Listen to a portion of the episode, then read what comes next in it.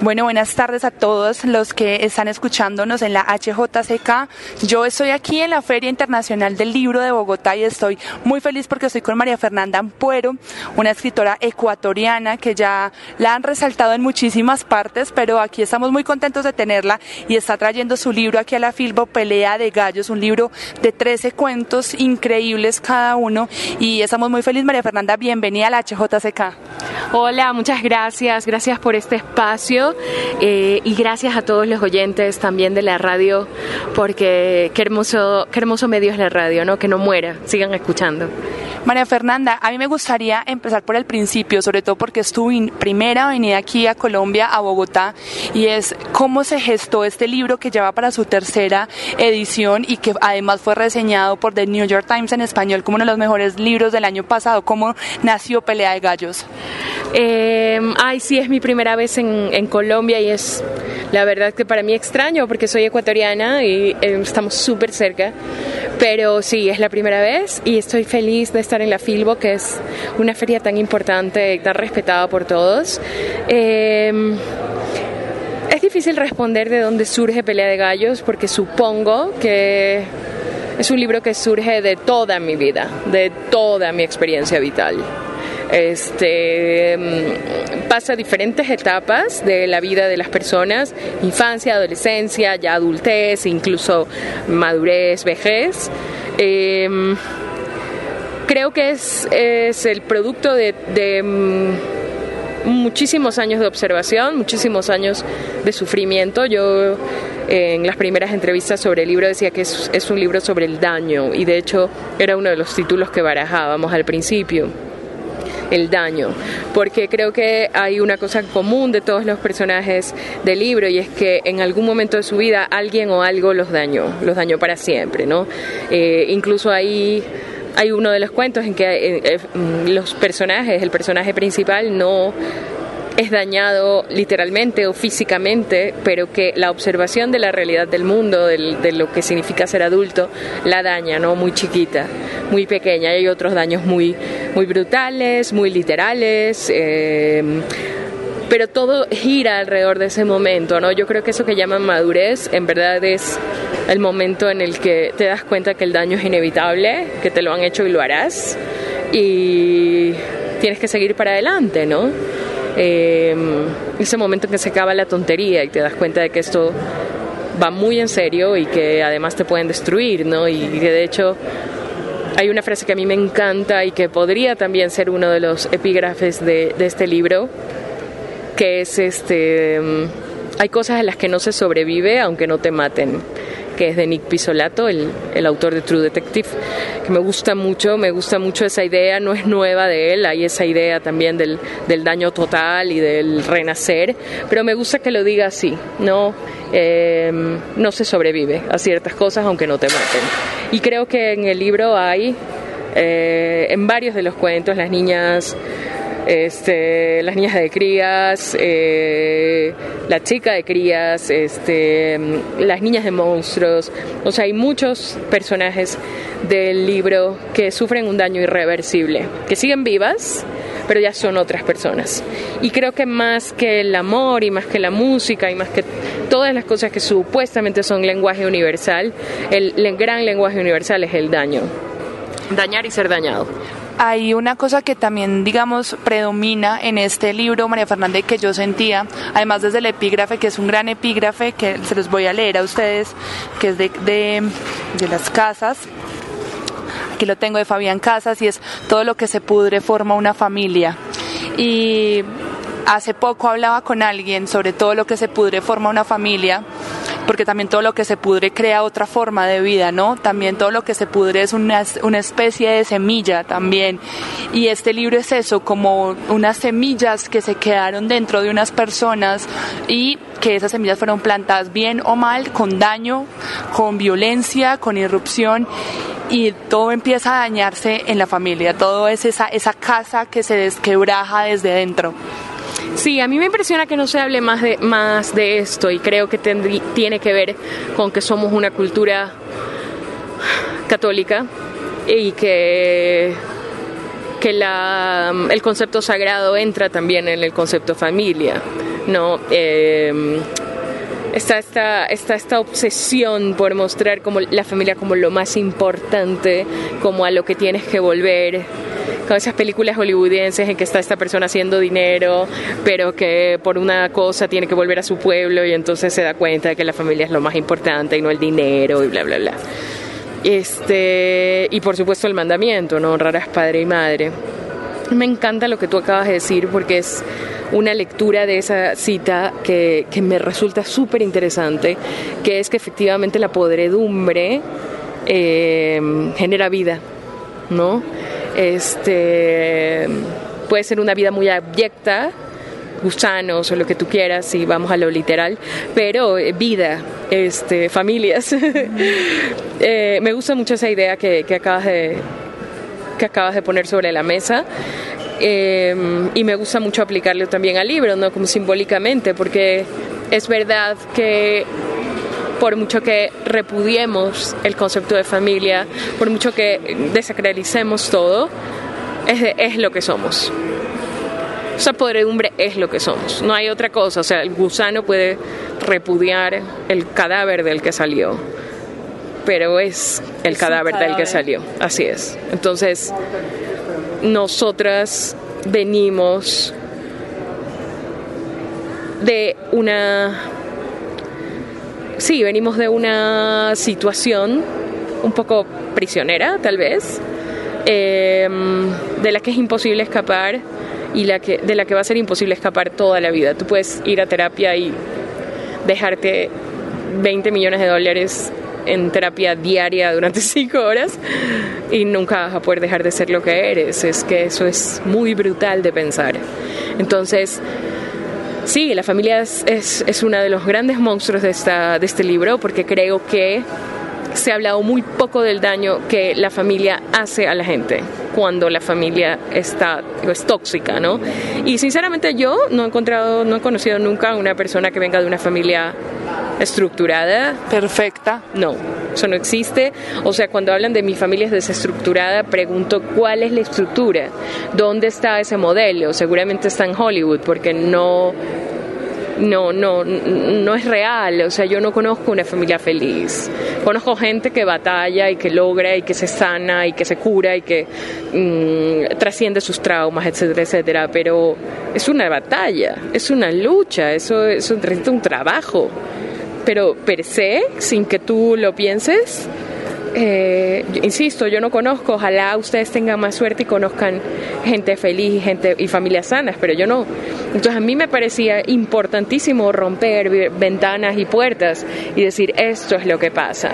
Ok, no son todas las casas, ok, no se tiene que terminar la institución de la familia, pero digámoslo. Sí, desacralicemos Así este es. asunto. Así es, y además ya sabes que las cosas que son sagradas, las cosas que no se pueden cuestionar, se vuelven totalitarismos, fascismos, extremismos, y eso es bien peligroso. Entonces, la con la familia igual. Claro.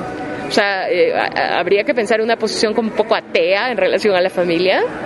Este, no es eso maravilloso, no es eso. Y creo que es muy sanador decirle a la gente, te puedes permitir reclamar a tus padres, te puedes permitir rechazarlos, te puedes permitir decir, son, han sido una mierda conmigo, te, o sea, puedes hacerlo. Claro. Es una liberación, porque estamos desde muy pequeños con esta cosa de no, tus padres son perfectos, no sé qué, lo hacen lo mejor que...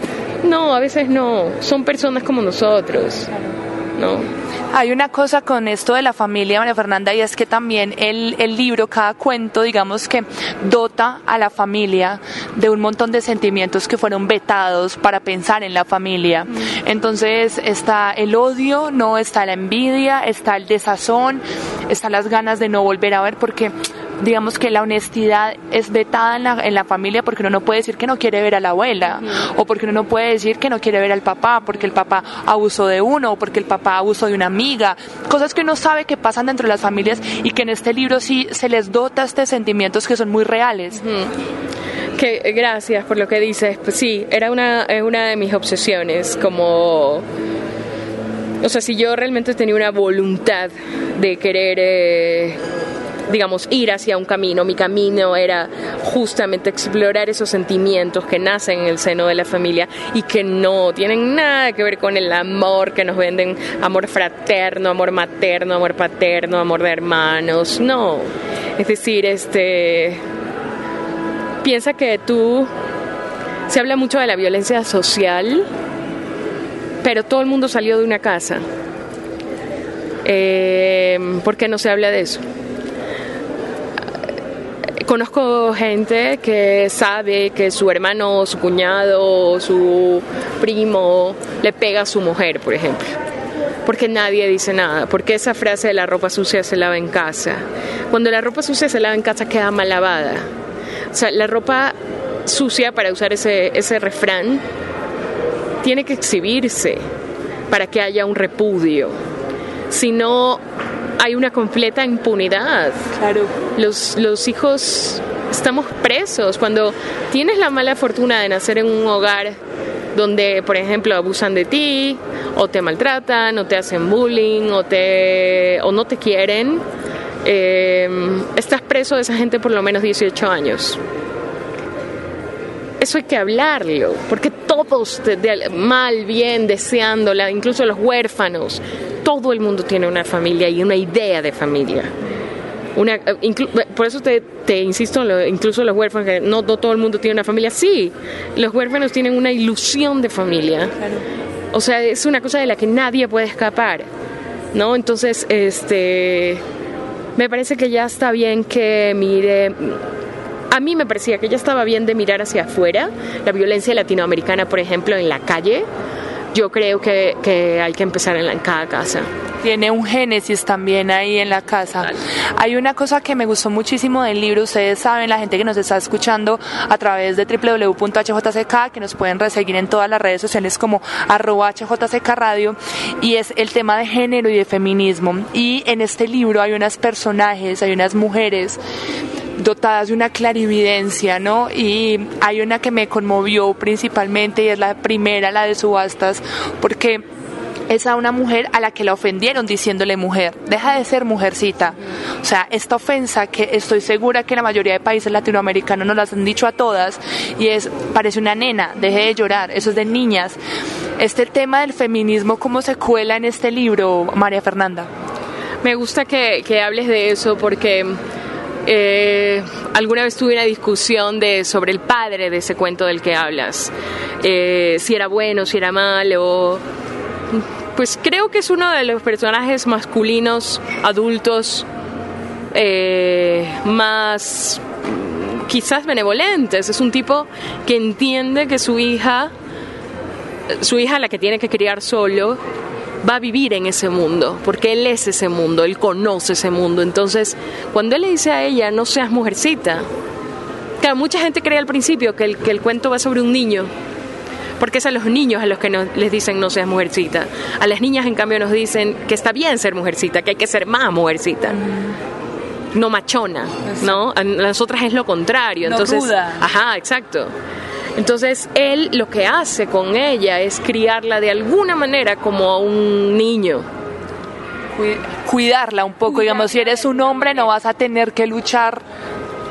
Sé más ruda, no te agobies por tonterías, o sea, no sí, no seas llorona, no seas este, nerviosa. Y este hombre, que es un hombre, eso, un hombre sin estudios, un hombre rudo también, vive de las galleras y eh, tiene esa inteligencia, no sé, como primitiva de decir, si no hago esto, la van a destruir si yo la crío como una princesita, el mundo, pues lo que nos pasa a nosotras, ¿no? Que nos crían como, sé linda, sé sonriente, no grites, no hables más alto, y entonces el mundo nos destruye, nos come vivas, y encima nos come vivas y no podemos ni gritar porque nos han enseñado que no se hace eso. Entonces, este hombre para mí era como el aliado de y claro, y, el, y el aprendizaje que ella tiene eh, de eso es justamente, yo no, no, no voy a spoilear, pero justamente lo que ella aprende a hacer con eso que, que, le, que le dice el padre desde muy niña es usa lo que tienes, ¿no? O sea, sé valiente, porque aquí si no tú no te ayudas, nadie te va a ayudar. O sea, el padre lo que está haciendo en verdad es prepararla para cuando él no esté al lado de ella. Como efectivamente pasa en el, en el cuento, ¿no?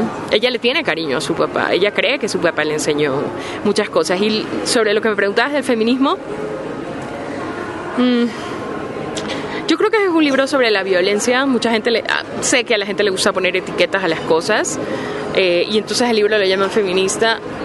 A mí en verdad no me molestan las etiquetas, creo que son que, somos, que somos un mundo que pone etiquetas, no le hemos puesto insectos, mamíferos, necesitamos como saber por dónde nos movemos. Em, quizás haya gente que crea que eso te quita lectores, yo no tengo esa obsesión, sinceramente. Creo que creo que los libros llegan en el momento que tienen que llegar a quien tienen que llegar y punto. Mm, yo no creo que tenga la suerte de vivir de la literatura de ficción, entonces tampoco es una cosa de, ay, estoy perdiendo lectores, entonces no voy, no voy a comer, exacto. No, o sea, a este nivel, al nivel que yo me muevo, no, no, no creo que sea un tema poner sobre la mesa. Tampoco me voy a vender, digamos, por prefiero trabajar en otras cosas que hacer una literatura que sea más complaciente. Ese es o sea, el día que, o sea, no va a llegar ese día. Yo antes me pongo eso a servir mesas, eh, lo que sea, dar clases de español, lo que sea, lo que sea antes de escribir. Para mí el libro siempre fue un salvavidas. Yo, los libros que cayeron en mis manos durante toda mi vida, mi vida fue muy difícil, eh, muy solitaria, yo era, era y soy muy outsider, pero ahora no me importa.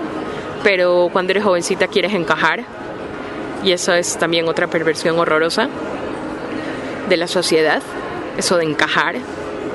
Y mm, a mí el libro me salvó. Yo, yo sentía en las historias que iba leyendo a medida que iba creciendo, El Principito, Ana Frank, este, todos los personajes, el fantasma de Canterville, todos los personajes que fueron apareciendo en mi vida fueron compañeros de vida, fueron mis... Suena muy cursi, pero es así, fueron mis amigos. Entonces, eh, yo no voy a permitirme escribir un libro que no signifique eso para la gente porque sé, sé, así en carne propia, lo que es que un libro te devuelva las ganas de vivir o por lo menos diga, está bien, aguantaré un tiempo más en este mundo de mierda hasta el próximo libro. Y entonces nunca, nunca, nunca haré algo complaciente o que sea como un estupefaciente, una diversión, un jugar con las palabras. Sé que hay gente que lo hace incluso yo he disfrutado algunos de esos experimentos y cosas divertidas. A mí me gusta reír mucho, pero yo no lo sé hacer tan bien. Y entonces creo que por respeto a la literatura y por respeto a los lectores, eh, tiene que ser así, tiene que ser, tiene, que, que romperte. Sí, ajá. Y eh, si lo quieren llamar libro feminista, bueno, yo qué sé, yo soy feminista, a mí la palabra no me da no me da miedo y no me da nada, de hecho me sorprende que haya gente que no lo sea. O sea, pregunto, ¿tú no? ¿Tú eres feminista? Sí, ¿tú no?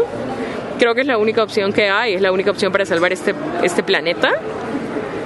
O sea, ya a nivel de a nivel ecología incluso, porque el movimiento feminista tiene una, eh, tiene una, una rama ecológica súper importante de devolverle a la naturaleza, a la madre tierra, no al padre dinero, a la madre tierra su importancia.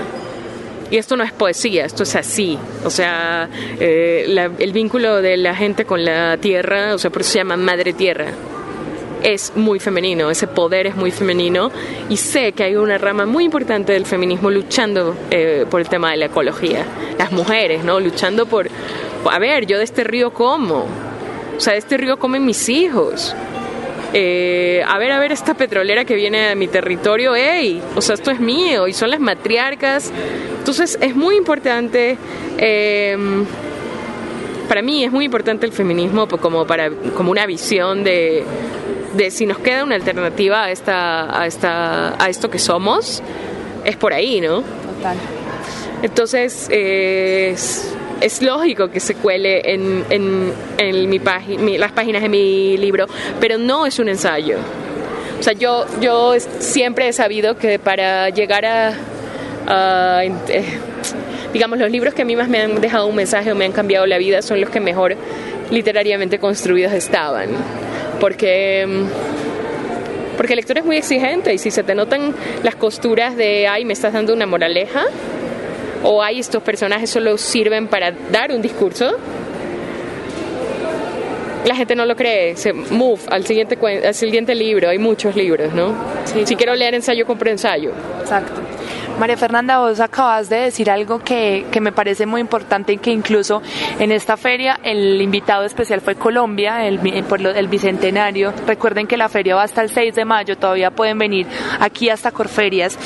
Y era esa dificultad para leernos a nosotros mismos. Digamos, cuando dijeron aquí que el invitado era Colombia, hubo muchísimas críticas. Dijeron, no, pero que chichipatos o que mendados, no sé qué porque hay una dificultad para leernos a nosotros mismos y esa dificultad creo yo, siento yo también nace en el miedo a la, a la creación. Vos acabas de decir que eras y has sido una mujer solitaria, outsider, y era mucho más fácil no escribir, porque obviamente escribir te, lleva a exponer un nervio y si se escribe como siempre desde la experiencia, desde lo que uno ha visto, pues te duele doblemente lo que viviste. ¿Por qué saltar? ¿Por qué decidir escribir? Qué gran pregunta. Hmm. Es una pregunta tan parece tan sencilla y es la pregunta total porque en verdad tiene que ver con por qué vivir, ¿no? La verdad es que si te pones a buscarle explicaciones, hay muchas más, muchos más contras que pros, ¿no? Eh, aquí también hay muchos más contras que pros. Eh, alguna vez leí una cita, ya no me acuerdo de quién, qué pena, de que decía escribimos, pintamos, eh, esculpimos, porque no hemos sido felices. Y me gustó mucho porque si hubiese sido feliz, si yo fuera feliz, yo, no, o sea, nada de esto estuviera pasando. Yo estaría ahí en mi isla de felicidad, y, bueno, no, no, no, existiría ese libro, no existirían eh, todas las otras cosas que he escrito, tal vez ni siquiera mi trabajo periodístico, que es sobre cosas muy duras y muy difíciles del mundo, porque creo que la felicidad es egoísta, ¿no? También, entonces estás ahí como resguardando ese castillo de felicidad que, que has construido y sientes que nada de lo demás importa. A mí me han preguntado muchas veces si es el libro que yo hubiese querido escribir, que, o sea, que yo siempre quise escribir, y yo me quedo pensando que no, que el libro que yo hubiese querido siempre escribir quizás era un libro infantil, de una historieta de animalitos y muy dulce, ¿no? Que terminaran los animalitos amigándose. Ya está, ¿no? Nada que ver con esto. Así que no te puedo dar una respuesta, no, no, no sé cómo explicar por qué la gente escribe, tampoco sé cómo explicar por qué la gente compone y por qué la gente pinta. Supongo que para, para existir, ¿no? Como para soportar la existencia. ¿A ti te ha hecho más llevadero la vida el escribir? Hmm. Sí, es probable, sí, sí, sí, sí, sí. Y sobre todo que lo que, lo que pasó después, lo, lo lindo de encontrarte con lectores y lectoras y que digan, me gustó mucho tu libro, me sentí identificada o no sé qué, no sé qué, todo esto, todo esto que es tan bonito, a la vez tan de fantasía, ¿no? Porque nuestra vida real es otra cosa. Eh, no tiene nada que ver con este glamour, ni los buenos hoteles, ni... Pero ah, permite como llegar a mucha gente. Esta mañana yo hablaba, claro, yo si no hubiese escrito este libro a mí no me invitarían a ningún lado y no, podría, no pudiera decir, no podría decir eh, a la gente lo que todo lo que a mí me dañó para volver a lo que hablábamos antes y que caigan en la cuenta de que, de que estamos dañando a los demás, de que estamos dañando a los niños, a las niñas, de que sí, de que nos estamos equivocando, ¿no? Eh, y de que nos estamos haciendo sobre todo daño a nosotras mismas, con este odiarnos, con este eh, pensar que no somos como deberíamos, que cambiaríamos nuestro cuerpo, cambiaremos nuestra cara, cambiaremos nuestros dientes, cambiaremos nuestro pelo y mientras estamos pensando en cambiar nuestro físico, no estamos pensando en cambiar el mundo, ¿no?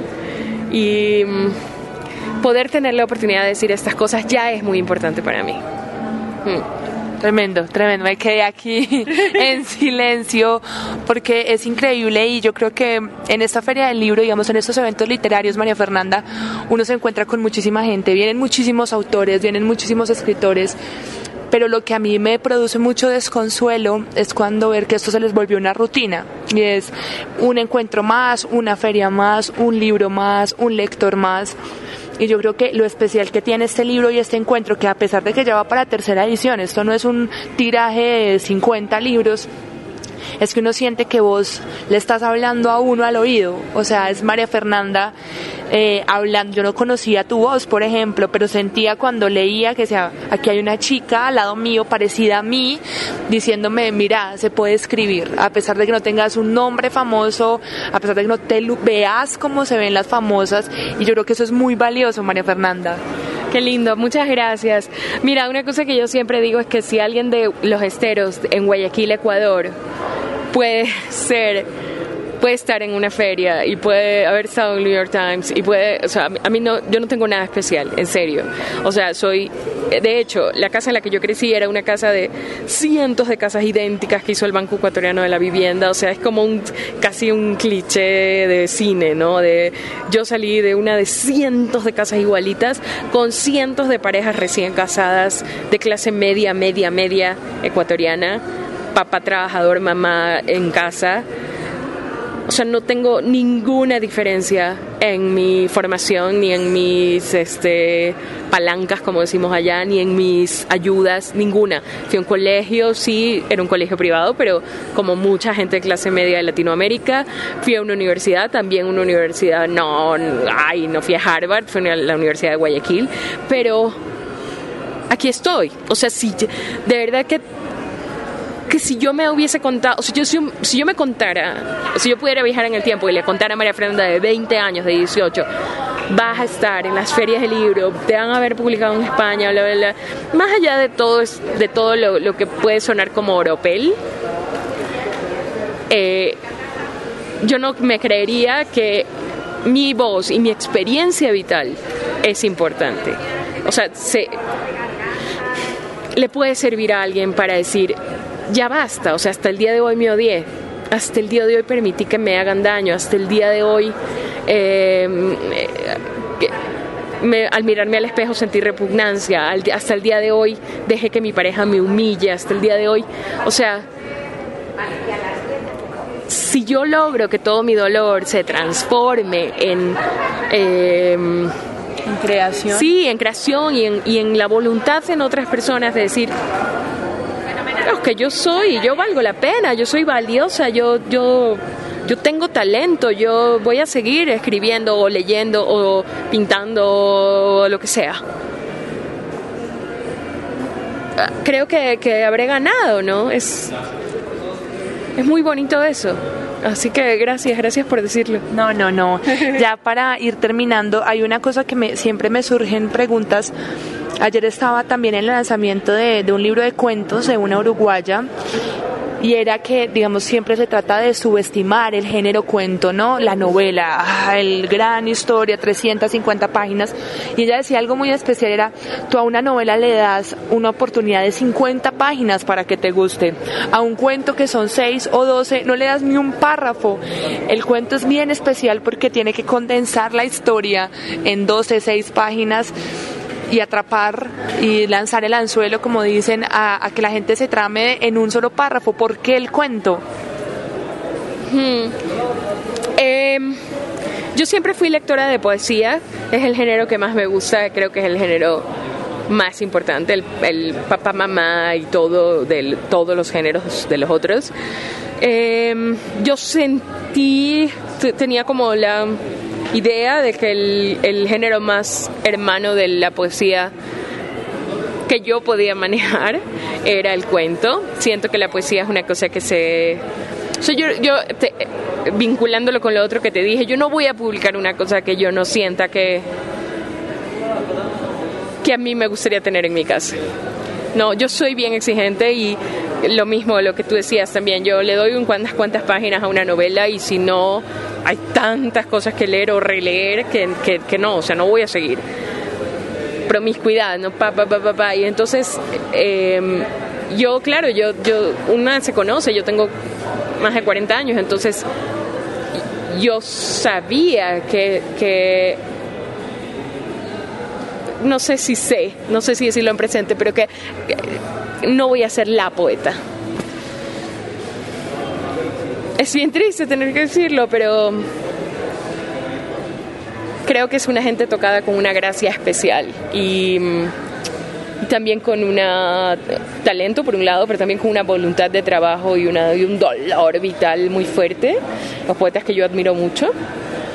Entonces yo, yo quería hacer algo así, pero sentía que, que como no iba a alcanzar eso, esa cosa innombrable de maravilla que es la poesía, em, iba a intentar hacer algo parecido con la narrativa condensar, como hacen los poetas, miles de sentimientos, miles de emociones, miles de cosas, de, de, de, em, dolores, de traumas, de aullidos, de gritos, de alaridos, en unos cuantos versos. Yo quería hacer un poco eso, entonces eh, por eso el cuento. Y mm, y de hecho hay una cosa como yo quiero hacer una cosa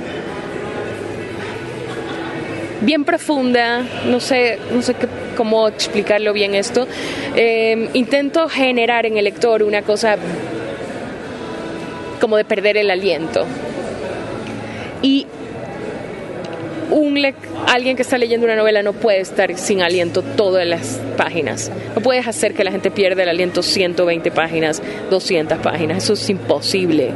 Primero, porque no, no sé quién tiene el talento para hacerlo, pero además porque no, sé, no hay lector que aguante eso.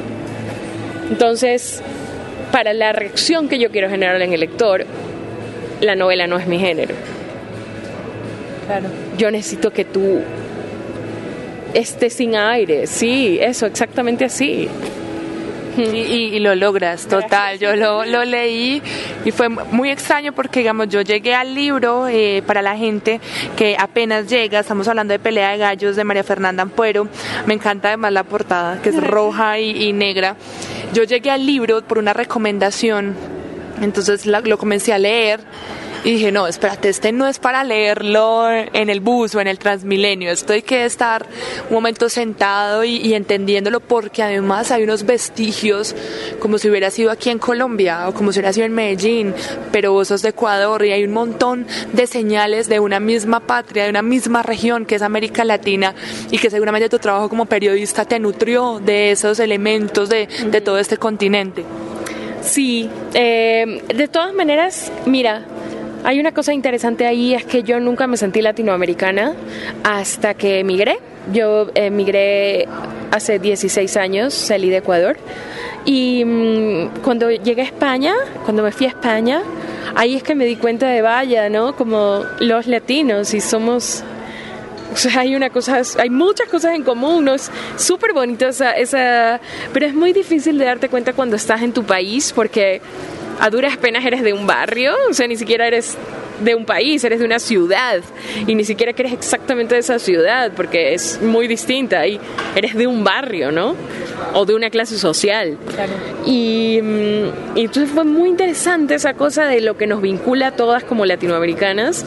Eh, que fue que lo descubrí justo, o paradójicamente, a 10.000 kilómetros de Latinoamérica. Eh, De todas maneras, eh, como el libro es español y, sus primeros lectores fueron eh, españoles, también las primeras entrevistas, hay una cosa mm, universal también, como de lamentablemente las historias de violencia como pasan dentro de una casa son globales.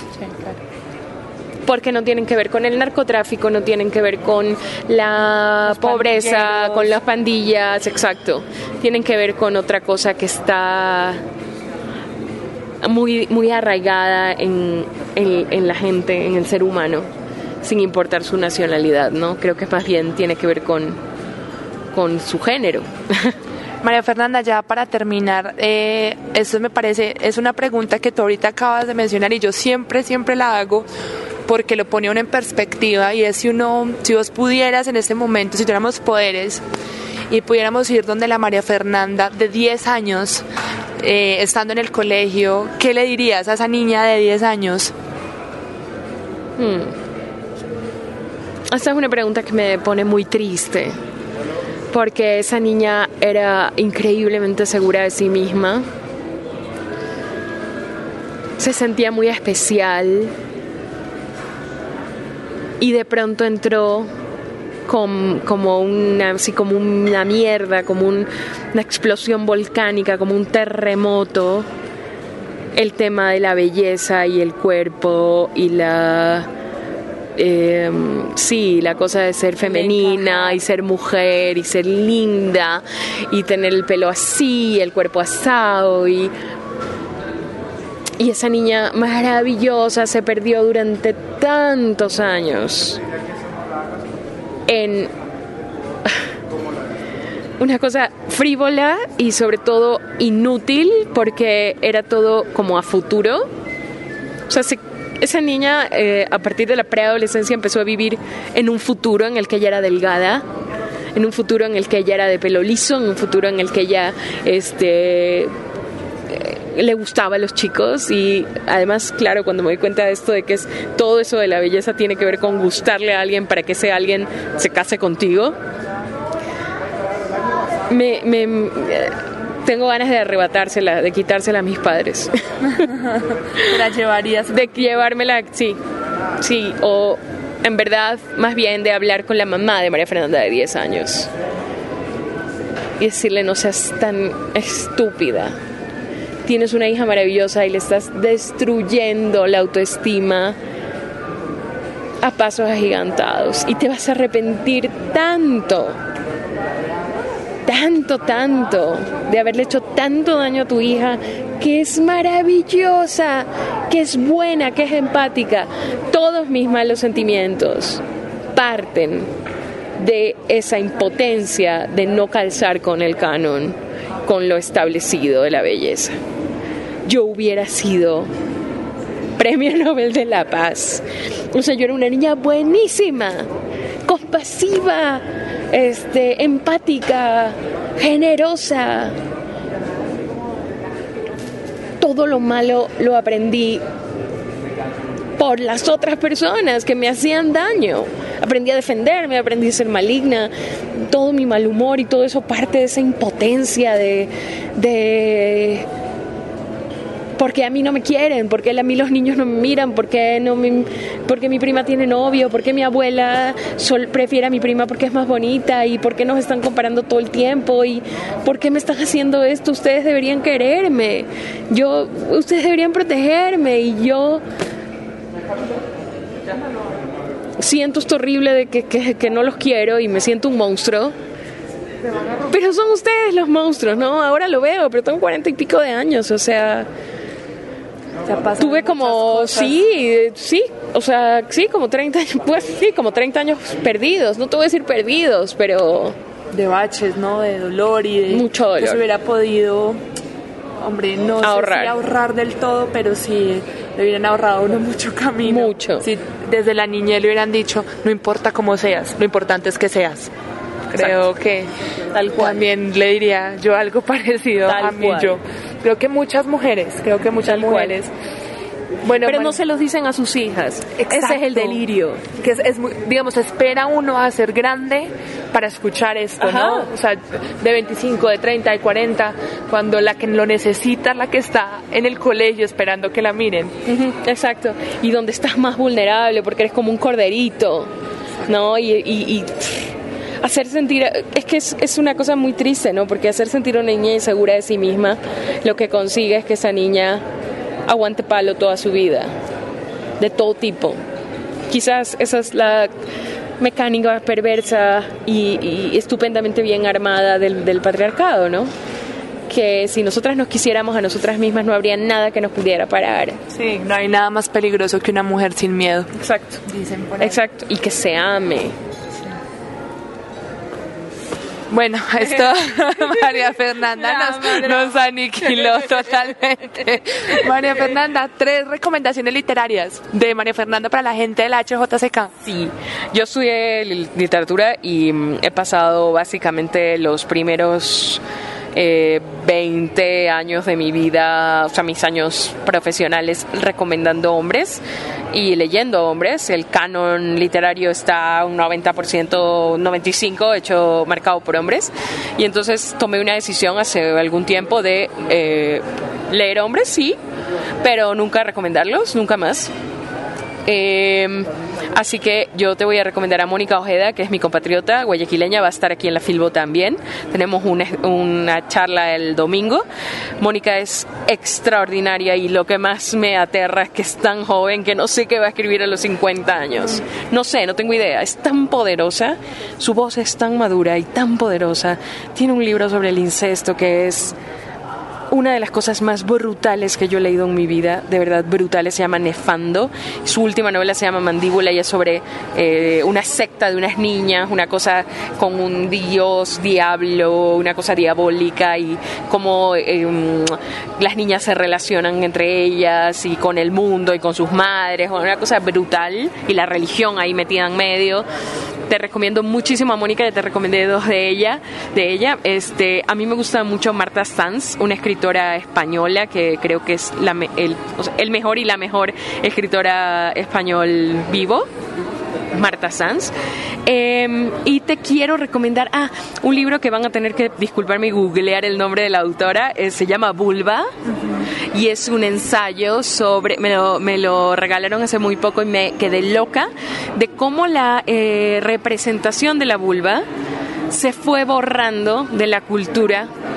O sea, mm, eh, todas las representaciones fálicas se quedaron y reemplazaron a todas las representaciones de la vulva, que era muy importante. Entonces, lo que hace esta ensayista, que es un ensayo, es como analizar esta forma de, vulva, eh, cómo se ha quedado en ciertas... Eh, en, ciertas, en ciertos símbolos de nuestra sociedad, pero muy silenciado, muy mm, como, sí, muy invisibilizado y tú sabes que lo que no se expresa y lo que no se simboliza y lo que no se muestra no existe. Entonces es muy interesante ver cómo se fue borrando nuestra, nuestro poder sexual y nuestro poder, nuestro símbolo femenino se fue borrando de la cultura eh, occidental brutal, brutal, brutal.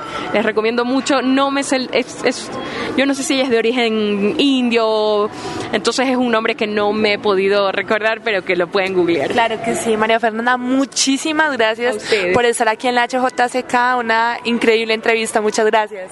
Gracias a ti, excelente, yo también me he sentido me he sentido muy bien, me he sentido así como increpada y, y reflexionado mucho y gracias de verdad a los oyentes y las oyentes una vez más, la radio es un medio que no puede morir y solo no puede morir si ustedes están del otro lado.